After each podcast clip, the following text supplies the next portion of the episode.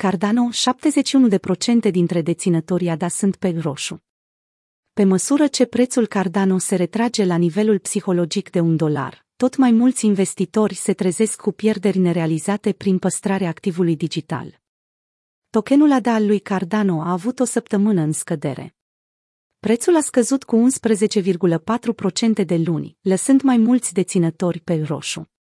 În plus, ADA este acum cu 64,7%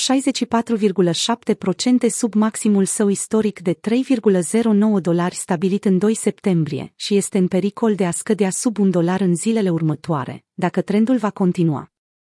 Mai mult de două treimi, sau 71% dintre deținătorii de ADA, sunt pe roșu, un sfert sunt pe verde, iar 9% dintre ei se află la pragul de rentabilitate, conform indicatorului Inut of the Money al Into the Block. Acest indicator determină costul mediu de cumpărare a unei criptomonede și îl compară cu prețul actual, 1,09 la momentul redactării.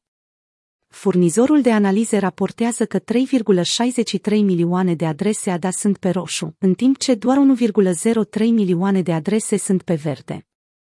O valoare asociată este durata de timp în care este păstrat un token.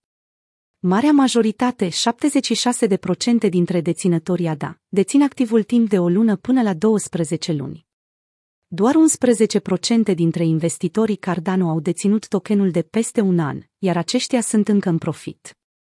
Din punct de vedere tehnic, ADA este într-un trend descendent și ar putea scădea în curând la minimele din 2022, în jurul valorii de 0,80 dolari.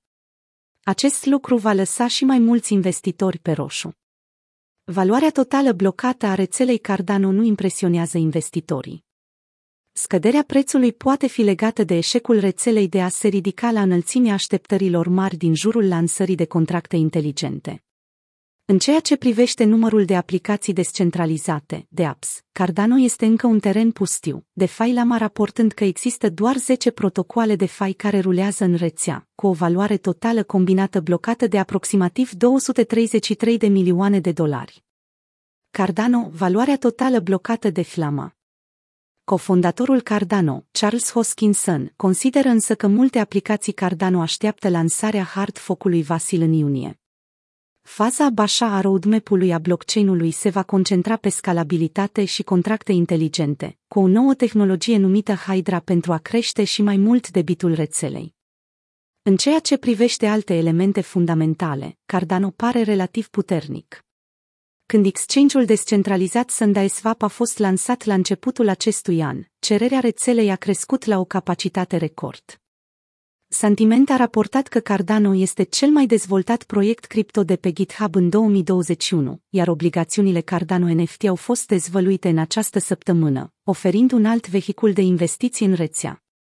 Rețeaua Cardano are un volum zilnic de tranzacții de peste 49 miliarde de dolari, comparativ cu 47,84 miliarde de dolari a rețelei Bitcoin și 8,65 miliarde de dolari a Ethereum, potrivit mesari.